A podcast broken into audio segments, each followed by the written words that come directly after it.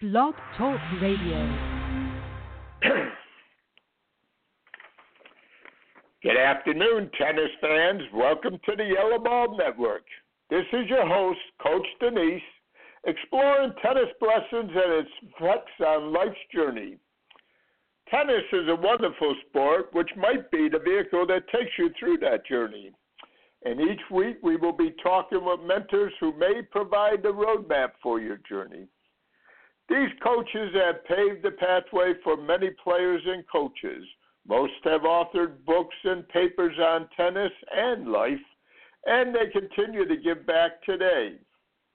Who are the mentors you might be hearing each week? Well, on the first Thursday of the month, we have Dr. Allen Fox with us, the great coach that brought Pepperdine to uh, prominence years ago, author of many books the second Thursday is legendary coach Chuck Kriese.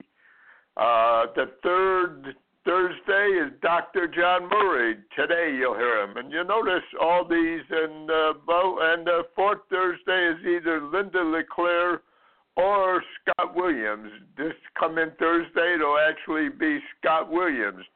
And if you haven't noticed, all of these mentors have authored books um, matter of fact, most of their books, uh, when I put together the FHS TCA uh, training for the uh, certification for tennis team coaching, uh, their books are part of the process that you get uh, points for. So uh, these are the people you might be, well, you should be listening to. And then, of course, on that occasional fifth Thursday, well, you never know. You might hear some. Most likely, you, uh, hopefully, I pray that we still have our some of our past mentors like uh, Ashley Hobson, uh, Shelton Cruz, the FACA uh, executive director, uh, Florida tennis and founder editor Jim Martz. Uh, naturally, uh, I'm uh, biased with Florida tennis, and uh, this week actually. Uh, the uh, magazine came out. If you haven't had you received your magazine yet, you should get it any day, I suspect. Some outstanding articles in there, and um, my articles included in there on uh, uh, an old basketball coach perspective on tennis coaching. A little longer than most of my articles, but uh, it was hard. I wanted to give recognition to three individuals that I felt uh, really were big assistants uh, with me in bringing a coaching perspective uh, from basketball into a, a tennis perspective that has proved successful for me for a number of years. Um, and those three people are uh, the great Dennis van der Meer. Uh, why he's not in the Hall of Fame is beyond me. Uh, uh, Chuck Kriese, who was on the broadcast uh, quite frequently, and um, Nick Saviano. Uh, the, uh, I I borrowed so much from so many people over the years. Uh, there's not a lot of original ideas came out of my head, but uh, uh, I always tell people I'm a great thief of great ideas. And uh, but these three individuals were uh, really important in uh, supporting my ideas and um, what I thought was needed to bring that uh, basketball perspective from an old basketball coach that decides to uh, get into uh, tennis coaching, uh, and uh, that's what my article is uh, about. Uh, this next article, but other people that you um, might hear uh, on these shows. It could be um, coaches like uh, Bobby Bayliss or Tom Farum, or maybe uh, uh, PTR uh, executive directors and USPTA executive directors. We've had them both on, Dan Santorum and John Embree, or dozens of other college coaches that we've been blessed to uh, have on, as well as USTA officials and other industry leaders who have really blessed our broadcast uh, over the last three years. And because I do believe Dr. King's statement, our lives begin to end the day we become silent about things that matter. Time permitting, I will add my personal views on tennis and life at the end of the broadcast. And naturally, you'll hear my biased uh, views uh, that the tennis journey should be going through high schools and college. And uh, I didn't get a chance to uh, listen to uh, Chuck Kriese's uh, broadcast uh, yesterday. Uh, I will get to it. I never miss any of them. Uh, but uh, matter of fact, I think uh, J.P. Weber was scheduled to be on there, so that should be a very interesting uh, uh, broadcast. But I'm sure there'll be something about. Well, I'm not sure, but I suspect that uh, there'll be something about uh, high school uh, tennis and college tennis. College tennis used to be uh, the training grounds for the uh, American tennis players going into the ATP uh, tour. But uh, naturally, you'll get to uh, hear more about that, and I will be tuning into uh, the broadcast uh, for sure. And besides our weekly uh, conversation, like I just said before, the Florida tennis is uh, coming out. Uh, well, it came out this week. Uh, I looked at my articles, a lot of great articles in there. A lot of things are happening, and uh, many of them come through Florida. I really appreciate uh, that there. But uh, hopefully, uh, you'll be able to continue reading my articles uh, over the years uh, in Florida tennis. And as I previously expressed, if you disagree with me, please email me. Uh, I don't understand why people would disagree with me, but a lot of people do. And you can email me at coachdanise.fhstca at at That's Coach Danise, D A N I S E dot F H S T C A at att.net. Who knows? You may even see your views in Florida tennis, or you might hear them, uh, them on our uh, Coach Danise Sharing Tennis Blesses broadcast. Uh, it would not be the first time. I've done it in the past. Uh, I'm going to give you my views as I believe they are, and uh, I do respect and um, and I do uh, fear that we're not good listeners uh, anymore, and uh, so I I do read and uh, listen to your perspective. I try to sit there and uh, uh, take what you have to say because if we disagree or not, there's so if we listen closely, there's something in the message that is worthwhile to talk about. And when I feel those things, uh, and see them, you know, quite frankly, I share them. So I was kidding before when I said I don't understand why you know everybody doesn't agree with me. I know that has happened, and in today's world, uh, even more so. I'm afraid, unfortunately, um, here in Florida. Uh, yesterday uh, was a tragic uh, day. Another high school shooting. More people uh, uh, being killed senselessly. Uh, it's just a terrible thing. And then the last two days, you will you've, you've heard a lot of views and a lot of opinions on it. So uh, I put I put down what uh, I was going to talk about, and I will we'll get to it at a time. But I have some things I think worthwhile that uh, we should at least think and consider, and hopefully. Uh, you know, maybe uh, do some good. Who knows? Uh, as I get older, truthfully, I have more uh, questions than answers. I, I used to be a lot smarter when I was younger, but uh, today I seem to be asking questions all the time rather than uh, being able to handle uh, problems. But uh, I think uh, listening is an important thing, and hopefully I'll have something worthwhile to say. But we should now see today. We should have a very interesting show because we have uh, Dr. John Murray uh, on, and um, Dr. John Murray, is sports psychologist that uh, actually lives close to that area there in um, uh, so he might even have something to say. Who knows? Uh, as you know, I uh, the best broadcasts we have are the broadcasts where our guests do most of the speaking, and it's not an I got you show. I usually try to, you know, talk about the things they want to talk about. It's a lot harder with Dr. Murray because he doesn't always uh, provide things. He uh, handles a lot of things off the cuff, so uh, uh, he'll get my views today. Uh, I would also like to thank uh, J.P. Weber, uh, the Yellow Ball CEO, CEO, excuse me, for hosting our network. And if you're not following We Coach Tennis on Facebook, you are missing out on some useful information. And like I said before, I believe uh, JP uh, was yesterday's guest on the um, Chuck Kriese's American uh, Tennis broadcast, and uh, I haven't listened to it yet, but I will get to it. Uh, believe me, I will. Uh, it's been a little uh, hectic and crazy. Uh, yesterday was a crazy day.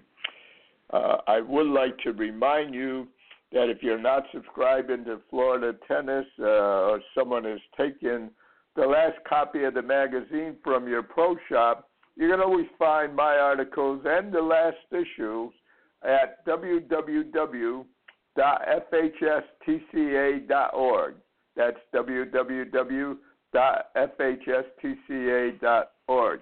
And you might also find one of Jim Martz uh, articles uh, on Florida Tennis Magazine. It's hard to get everything into the magazine. Uh, I'm sorry, should, uh, Florida Tennis Facebook page, I should say, not the magazine. Uh, we, we do have a Facebook page, Florida Tennis, uh, on Facebook, and some of the things that have come up in the middle of, uh, uh, in between issues are on there. Uh, although there's a very nice article uh, in there about uh, Doug Booth retiring from the USTA Florida section. He also had something. Hang on a second. I have Dr. Murray going on the other line. Doctor, are you there? Hey, John, that's the wrong number. I tried that number. I couldn't get through. What you gave me? You couldn't get through? Let me give it to you again and just make sure that uh, there's a problem because. Uh, it was out of it was out of order. I tried calling it at the appropriate time, but it was out of order.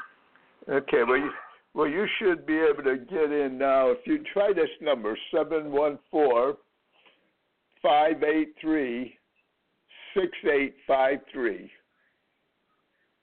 Five eight three six eight five three. Right. Seven one four. Okay, There we go. Okay. Sorry about that, folks, but that was Dr. Murray there having trouble getting in, and uh, I think there's too many things we can discuss there, so I want to make sure that he gets in today. But like I was saying, uh, um, when Doug Booth retired, uh, there was notif- we put that up on Facebook right away, and you'll often find things. Uh, mostly the information that'll be given there are things in between the uh, issue of Florida tennis, and I think I see the good doctor on there now. John, is that you there? That's me, John. How you doing? Good, good. I'm glad we uh, got in. I was. I usually don't take uh, call-ins in because, um, as you know, I'm getting into the 21st century with uh, the uh, uh, computers, so it takes me too long to get to the mute button. But uh, Well, we I am there. looking forward to, to our conversation. Uh, I had told the people before you came on that it's uh, usually a challenge because you're you like to talk off the cuff so much, but uh, I I would I, I just uh, I, I've been going through the books that we have uh, used for our certification uh, uh, training that we used to use and uh, and read and some of them over, and I read uh, sports tennis, your book there, which was uh, one of the Yeah, first books tennis. on. Absolutely. Yeah. But I was thinking uh, because I had a self-published book that I been thinking for you to do. I want to add something too, but I want to keep it uh, short. If you were to add a uh, chapter to that, what would they be about? If I was to add a chapter to the Smart Tennis book, I'd probably go into some of the more basic mental skills. I developed when, when I wrote Smart Tennis about 20 years ago. I talked about the classic, what I call the classic mental skills. So confidence, uh-huh. focus, goal setting, and imagery, and that kind of thing. I would probably go into more basic skills that can be applied in daily life and also on the court would be things like you know pure discipline and proper effort, proper resiliency. You know when something goes wrong, uh, keeping the right passion and, and love of the sport. I would probably add three chapters that dealt with more basic uh, motivational types of skills like that. Oh, okay. So you're talking about that in three chapters if you did it not one. Okay, well, maybe I'm thinking of something too. But I mean, I I looked at that and I'm saying, boy, it's relevant today. I often hear about the newest and greatest things, and there are things we should and always encourage young uh, coaches to go in and write a book about it. But uh, it does uh, sometimes, maybe because I'm old, I don't know. But when I hear the newest and greatest thing, and I read some of the old stuff, and reading, um, you know, sports tennis, it, it, it seems like it's still uh, a relevant book today. Is well, I mean, you could read, you by could, the way? Well, go back, you know, go back a thousand. Of course it is. Of course it is. I had the great excitement, and this this is a great um, uh, we could call it an ego boost if you want. Uh, just laugh at me if you want. But I went down to Australia uh, during the Australian Open one year, and I went to an obscure bookstore in the middle of nowhere in Adelaide, Australia, because it was the Adelaide Open to start out. And there was my book, and I was like, "Yay!" Made it all the way from Florida. So, you know, there's a lot of books that are written, you know, in the in the classic books, you know, from from the time of the ancient Greeks, books from you know from people from you know, the Orient, like like Sun Tzu. I mean, they're great. They're still good today. I mean, just as much today as they did then. So, good knowledge is never wasted. It's never overlooked. You always need stuff from the past, the present, whatever. It's all good. You know.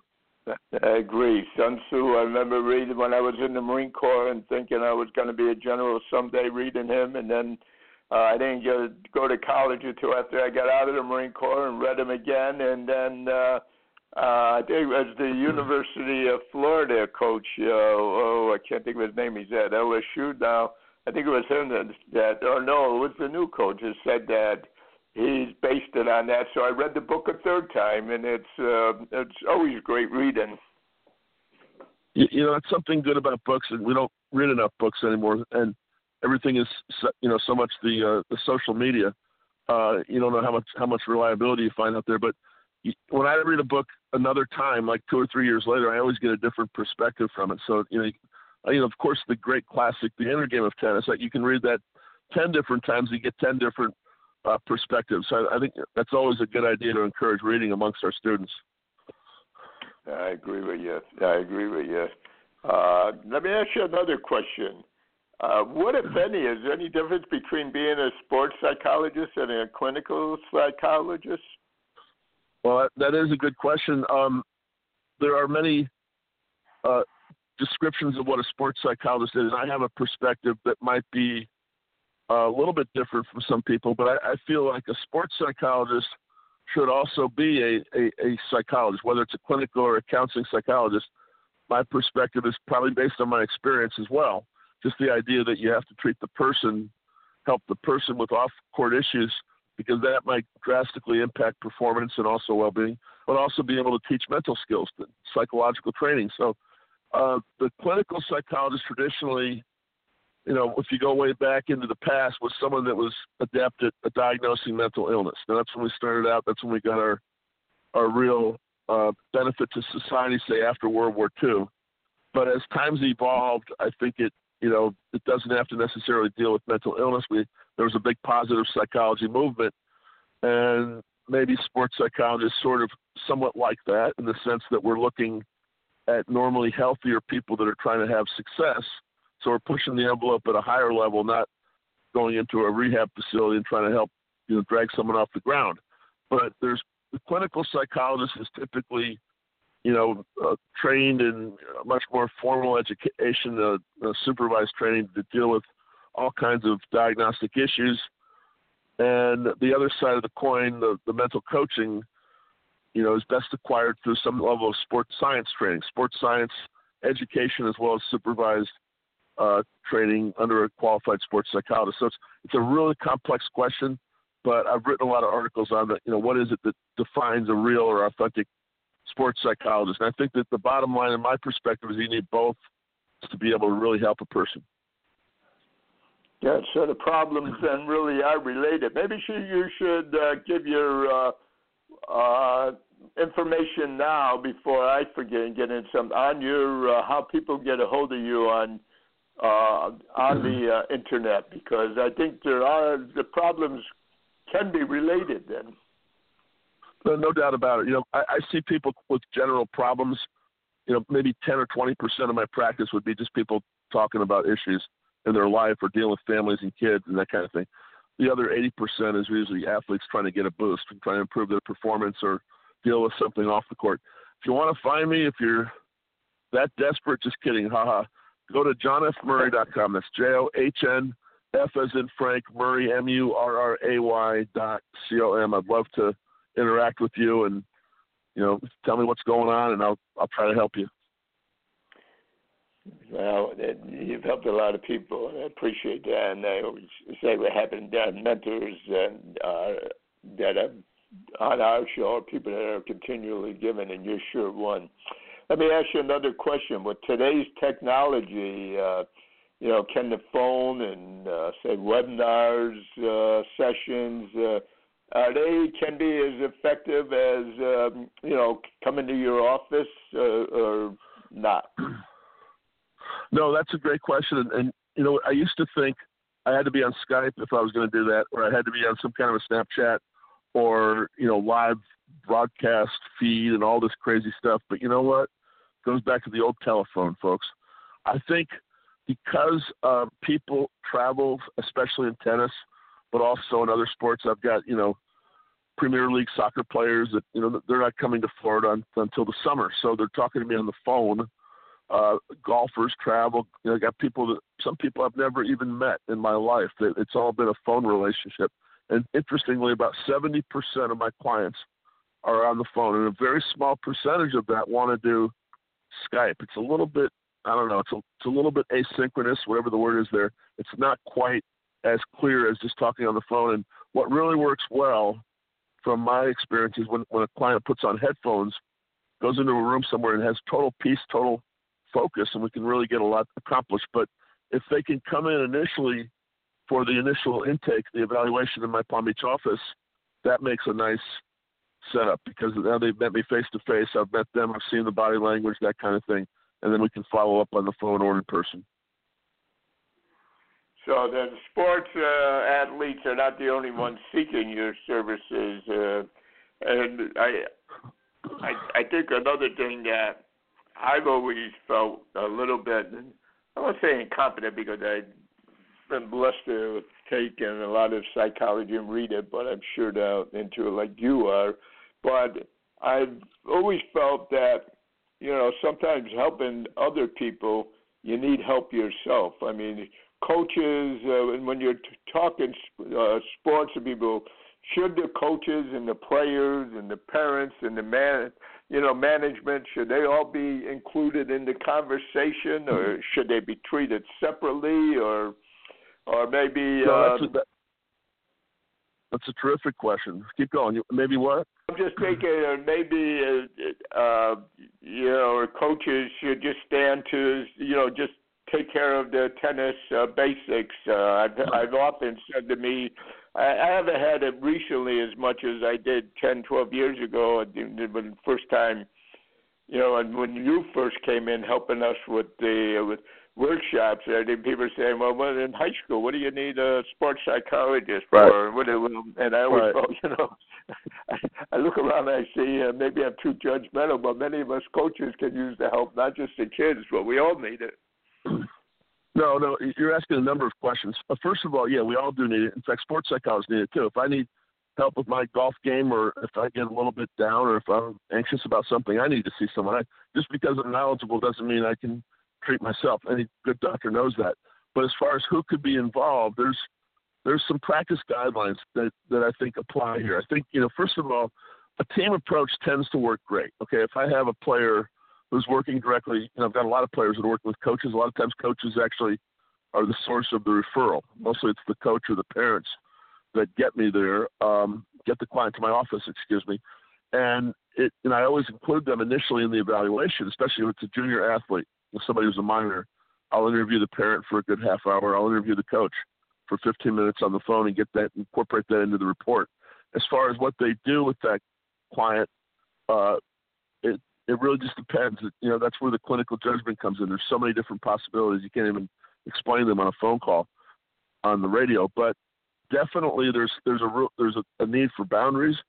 Everybody has their specialty. Just like I'm not going to get in and tell you how to hit your backhand volley under pressure. You know, uh, I used to do that 20 years ago when I was coaching. But point is that we all have our areas of expertise. So I think it, at some level the coach does well to let me do my job, and I, I do well to let him do his or her her job, and we all work together and have the best impact on the client as, as possible. With you know occasional consultation, how's he doing? How's she doing? You know what's going on out there on the field, on the court. So so some level of communication is definitely important to keep the team informed and to try to help move the move the the, the project forward, uh, the client forward, whatever. But I don't think you, you don't want to step over boundaries. You don't want to try to do. Coach doesn't want to be a sports psychologist, and I don't want to be a coach. Right. Okay. Yeah. That's that. There's always times that I see things and I. I say, you know, we need uh, help, and you, you you go out there. I, I have, I wonder about, and and I'd like to have your opinion. You see it in the women uh, uh, end of it uh, that coaches can be called out and you can coach in between a changeover. And I remember one incident, I won't mention the names, but the uh, coach came out and uh, started talking, and, and she's contradicting him and telling him that you know that, that this is what I have to do, and he's telling her like a layperson like me would say, all you have to do is serve this game out. You serve it out, you you're going to win that and uh, I I watched that uh, quite a few times, and I sit there and say mm-hmm. I would probably have done the same thing that coach would, and uh, I don't see anything wrong with what he's doing. But the bigger question is, and I did talk. I matter of fact, I called you and you were going crazy, and I called another. Oh, Linda LeClaire, and she made one suggestion to me uh, beforehand. She said, "Well, you might have done this." and I thought it was an excellent point. But it gets to my bigger question is, should I be going out there then, or should part of the team be a sports psychologist at that level, where that's the person that's out there, not the person that knows about the stroke and knows that all you have to do is serve one more game. You know, should yeah, you no, be going I mean, out there rather than me? Well, I don't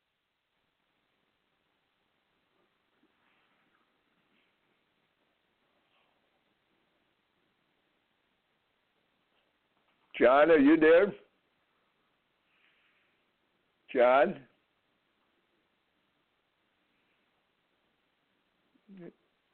Well, it uh, looks like for some reason I've lost John.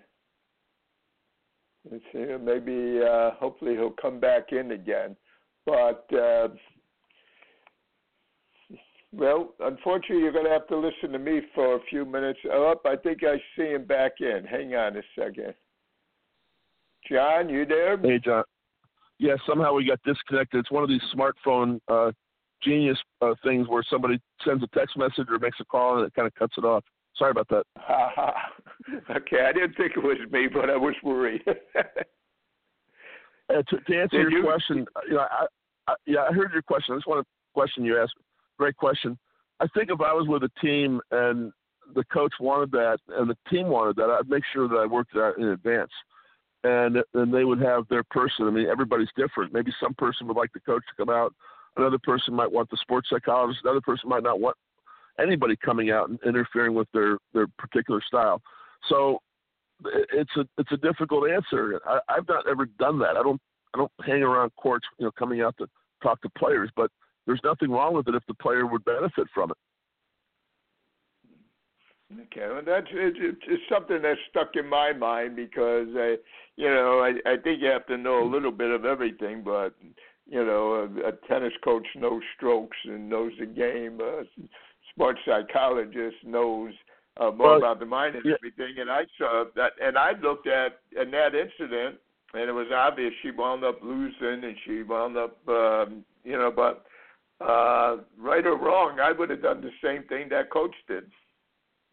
Well, one of the things you got to be careful about is, you know, doing something that makes the player think too much in the heat of battle. I always, I, work a lot more on the the time in between points than the time actually during the point. I mean, we might in our imagery. I had an imagery session a couple hours ago with a nice client down in South Florida, and we worked on keeping balance on the front foot, uh, hitting the ball at the apex on the volley, and being really focused. You know, stuff. So I, I encourage some of the things that we do during the point, but most of the time, the work is done in between the points. So the, the pre-performance routine, confidence, building good goal systems in place, having good resilience strategies.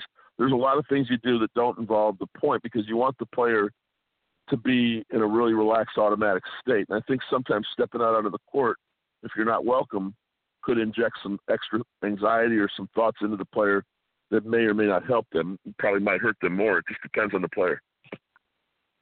Yeah, I think that's an excellent uh, point, and I've I've seen coaches uh, go out on the court, on the women tour, and uh, uh, a, a small revision I would make is I, I think they, they should be asked out on the court rather than running out on the court to give advice because there's sometimes uh, no matter how smart you are, what you have to say, if the person's not ready to receive it, you might as well be talking to a yeah. wall.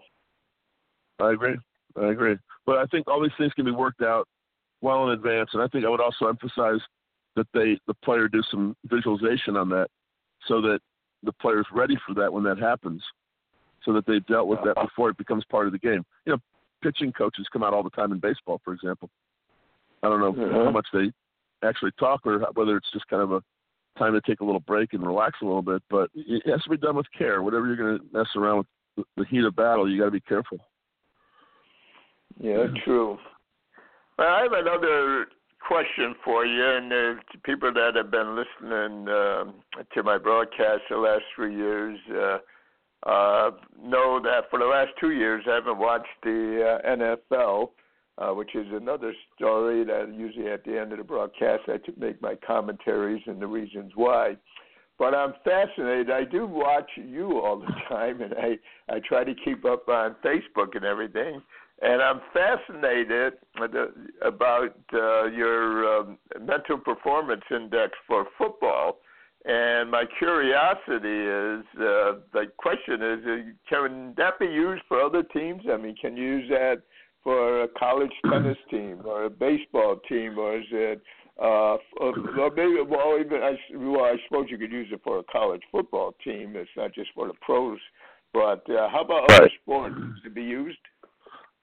Well, yeah, I've, I've done that in, let's say, less formal ways. For example, you know, the, the concept of the MPI needs to be understood. What we're trying to do there, uh, the mental performance index, is we're trying to measure the actual observable mental performance. The you know things that you can see and you can you can observe uh, how a player executes in you know pressure situations, key you know match points, break points, um, you know how they close out matches.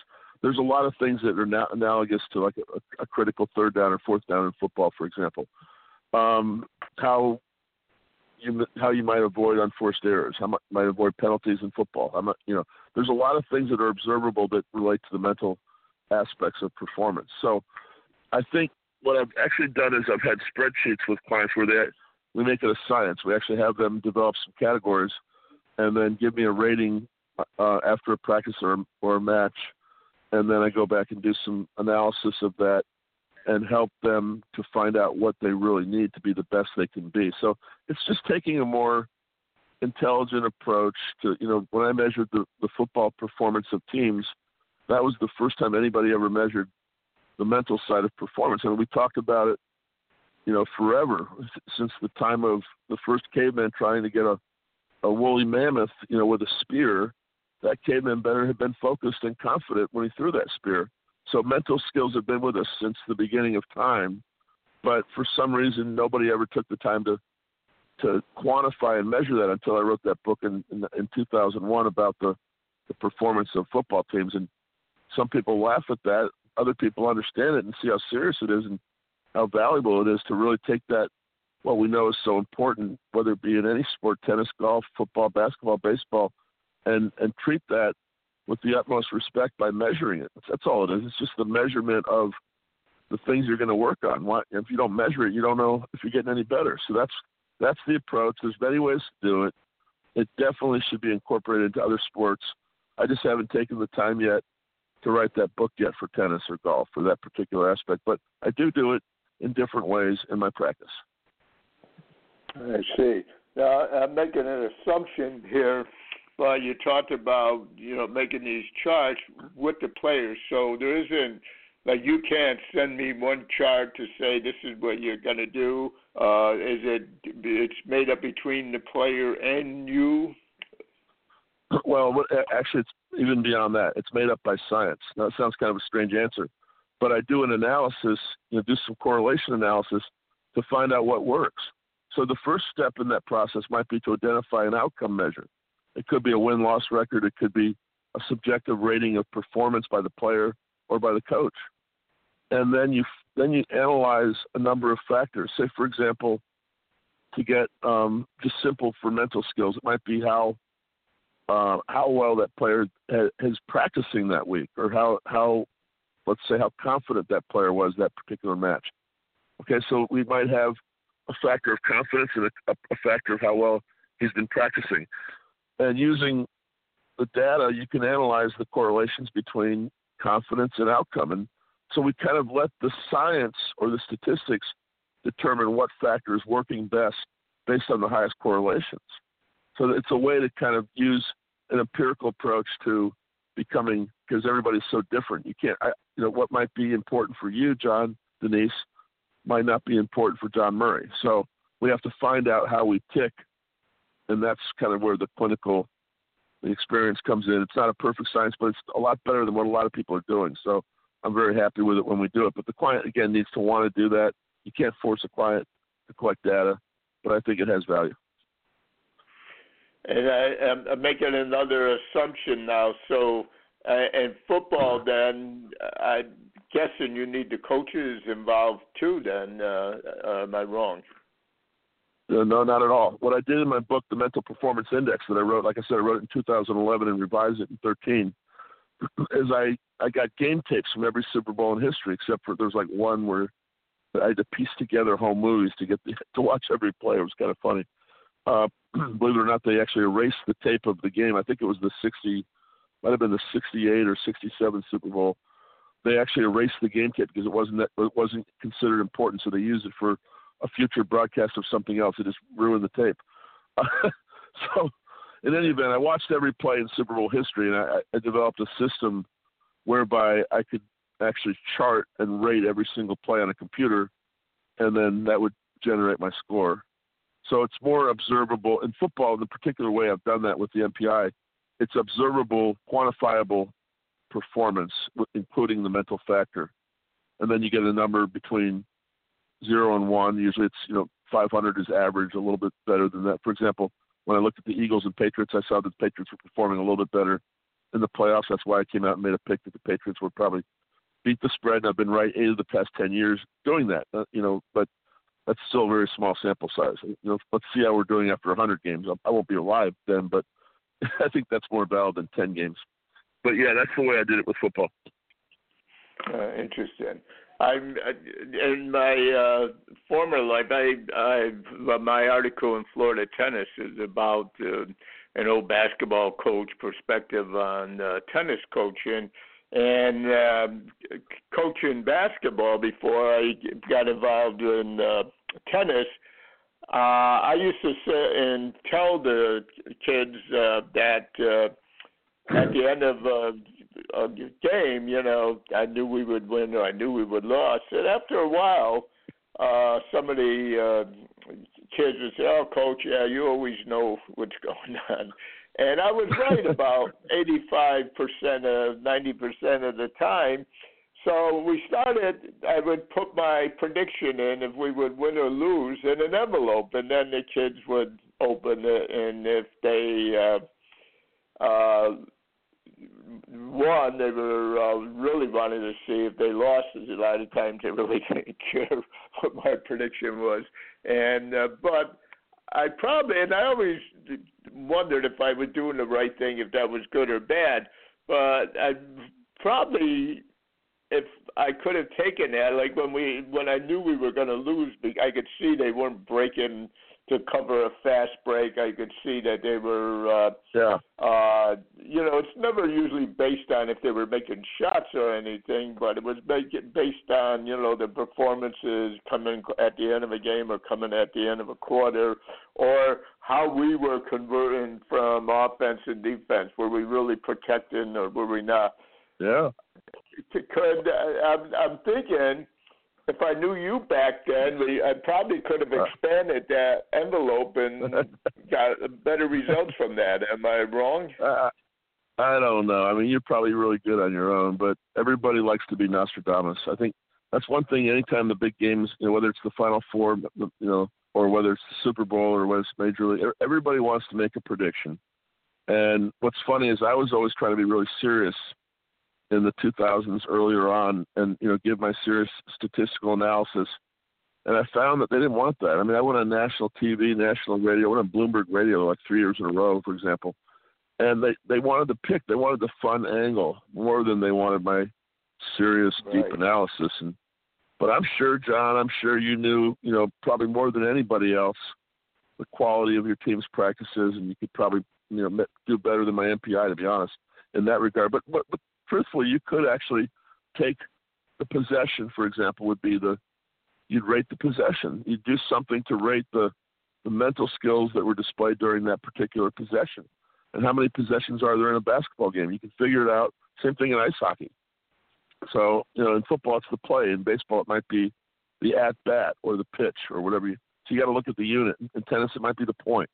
And you would rate the point or rate the unit and give it a score and then hopefully it might be have some predictive validity to it. So that's what I, that that's not the reason I invented it. I invented it to help teams to how they perform, so they could get ready for the next game with more intelligence and you know not overlook something they might have missed. But it turns out that the whole world wants a prediction.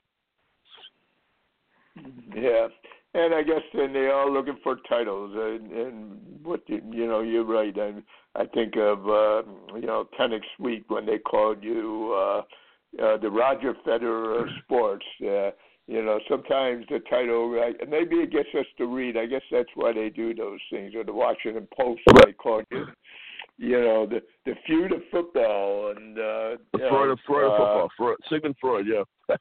yeah. Funny. So I mean, no, uh, I. go ahead. Go ahead. No, I, those, No, are just, just- those are funny labels, but I'll use them. if I can use them, I'll use them.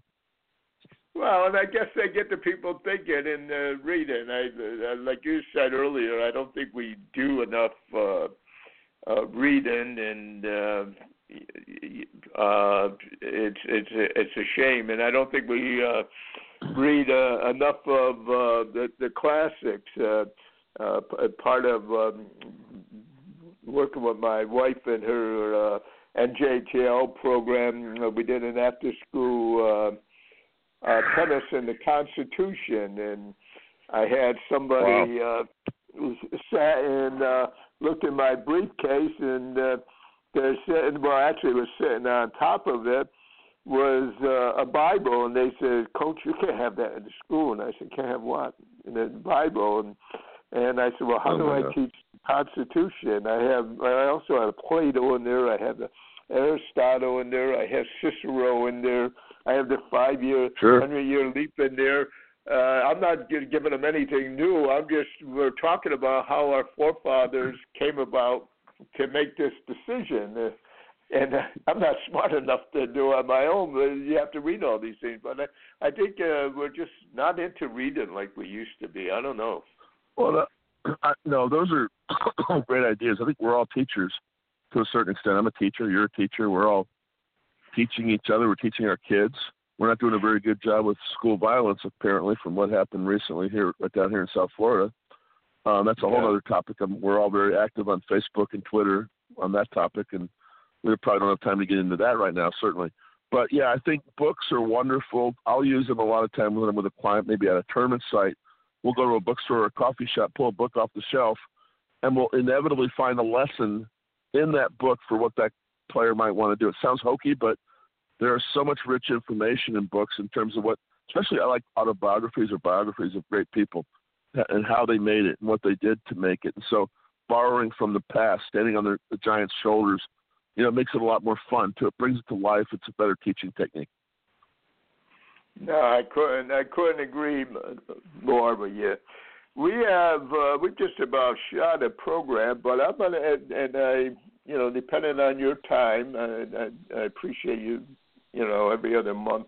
I mean, every month you being uh, part of the broadcast. And I don't want to ask you your too much time, but usually the last 10 minutes of the broadcast, I go into my perspective. And truthfully, uh, it's not, like I said, it's not always about sports, it's sports and life.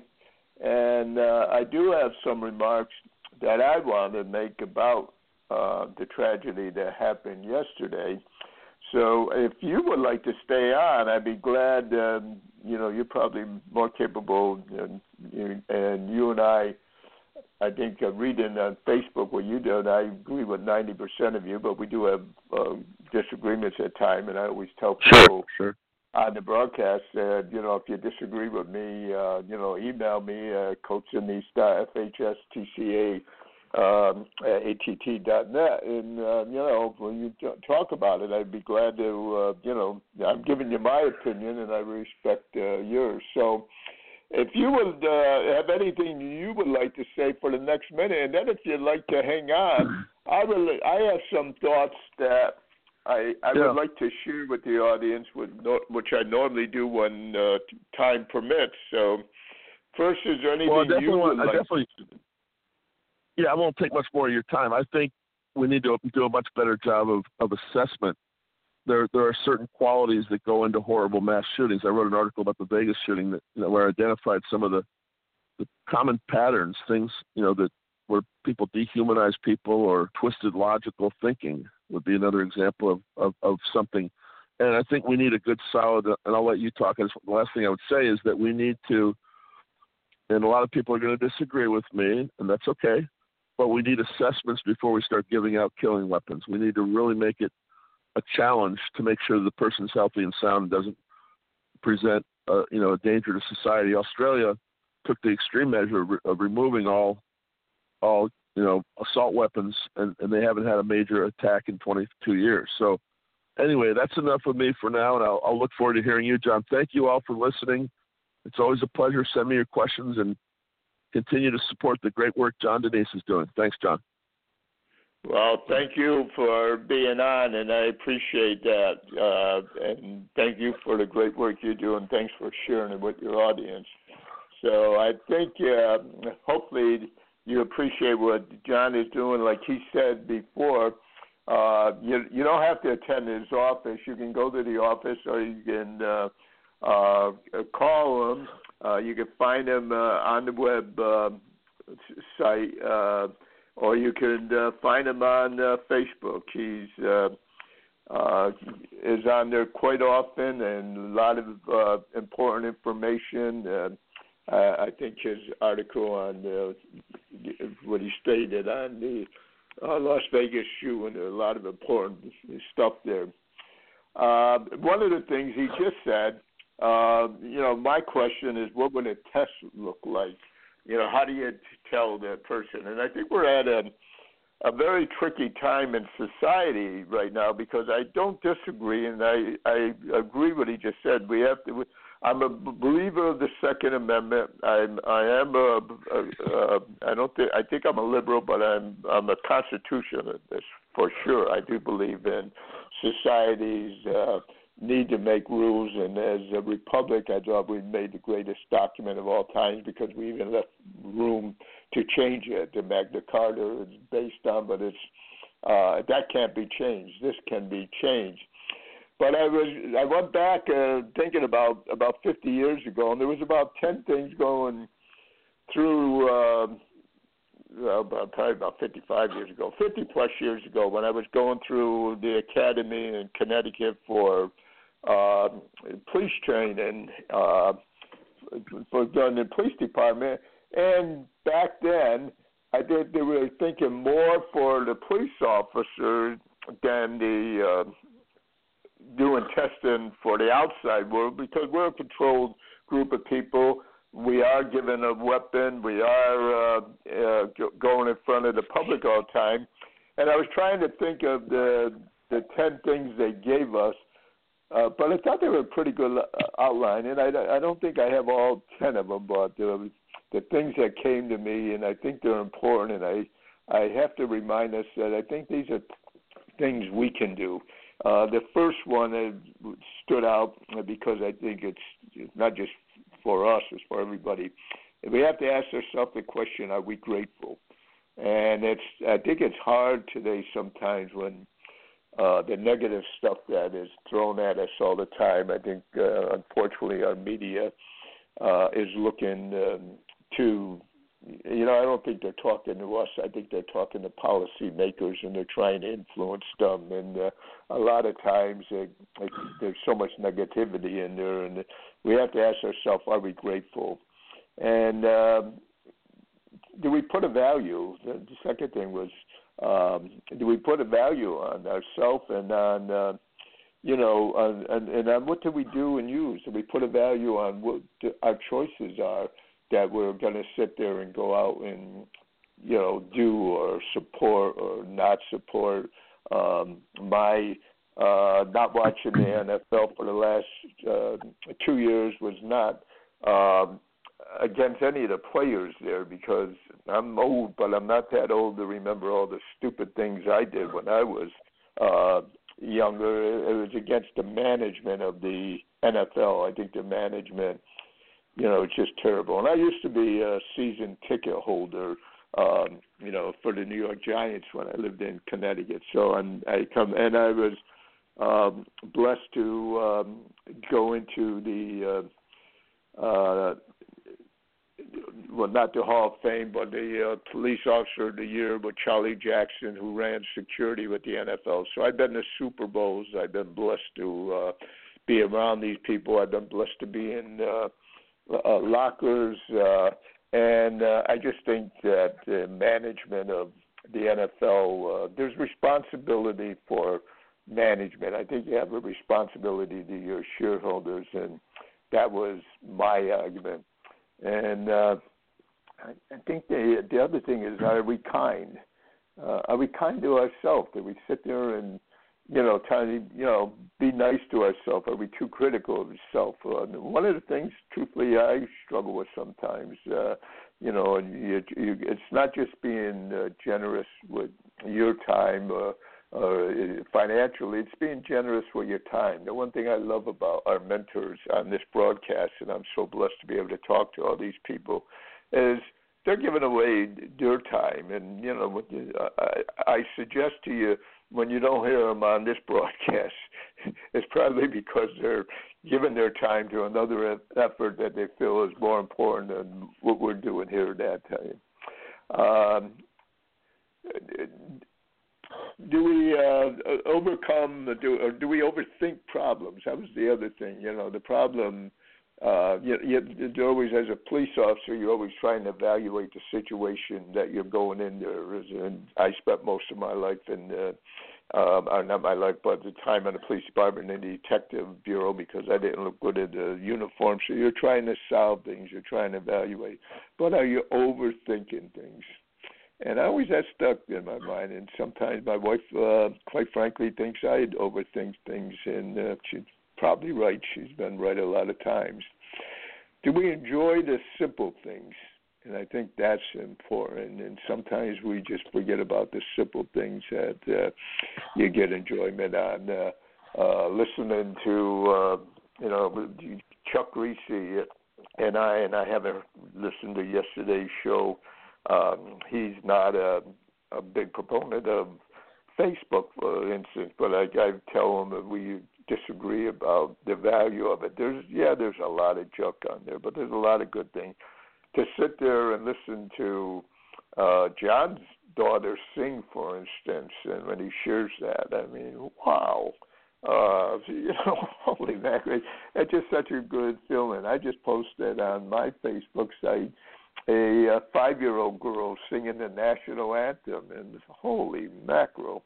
It just blows my mind when people say, "Oh, it's too hard to understand the words and everything." If a five-year-old girl can understand and and sing it like that, uh, so um, I think there's a lot of things out there, and I think we have to, you know, let's enjoy the simple things. And you know, can we let go of anger? That's the biggest thing, and I think that's where we need people like Dr. Murray and other people as how to sit there and do that. I think we're all at times need help forgetting things uh, as we get older. I think we probably uh, uh, have do a better job of getting rid of uh, anger when something happens. But um, you know, we can't afford as a society for everybody to get old. I mean, it's just uh, we we have problems with our young people and this stuff. Uh, do we love and respect yourself?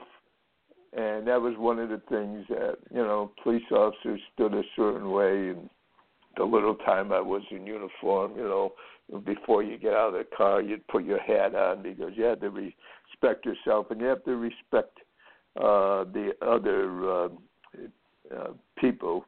Uh, you know, do, do you make time to help the people around them? Uh, I enjoy on Facebook seeing news when I seeing a policeman doing something uh, uh, to help somebody when they're in trouble, or not just arresting them. And um, I think times do change some, and I think uh, uh, you know I, I think you, to be you have to be a tough individual to be a good police officer. But I think uh, you know, and I and I think they are, but we're just not recognized in the, how much they do help, and and there's more times than not you're helping others. Uh, so I think that was uh, you know, and all these things are just needed for coexistence if we're going to do that. And uh, I, I just,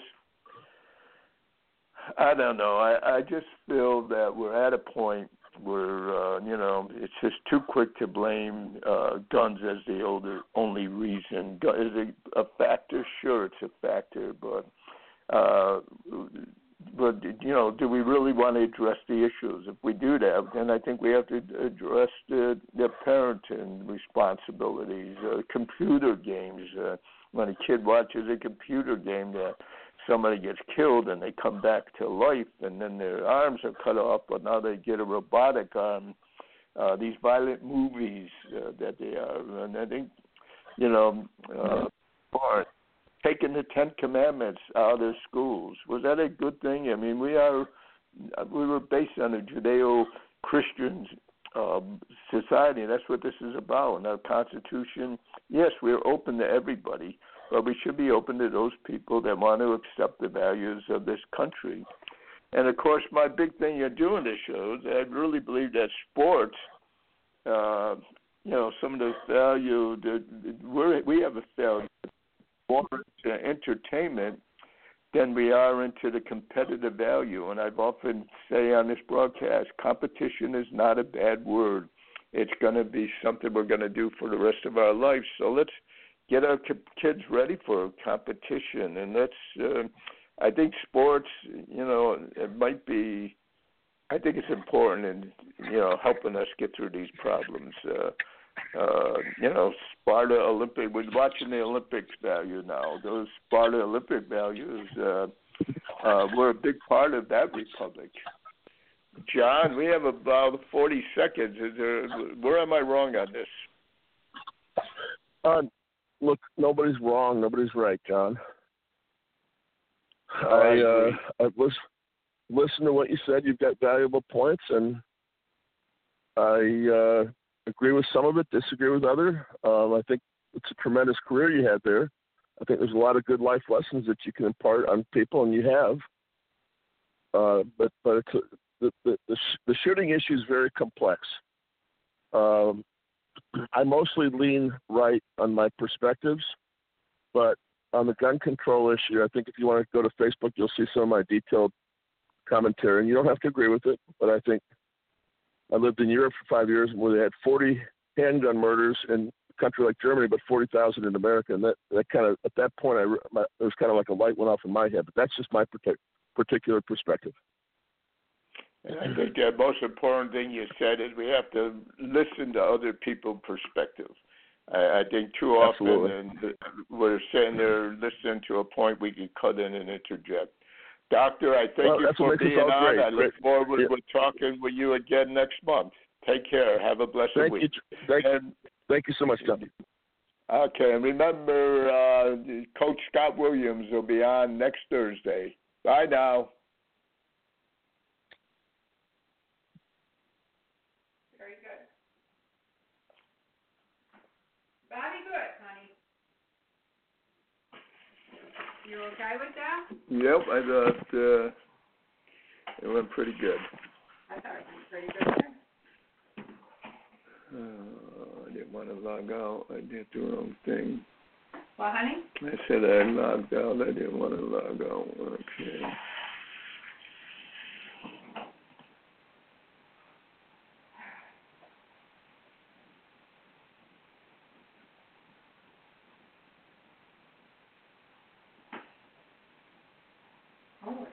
Okay, I'm not going to be able to do this for a while.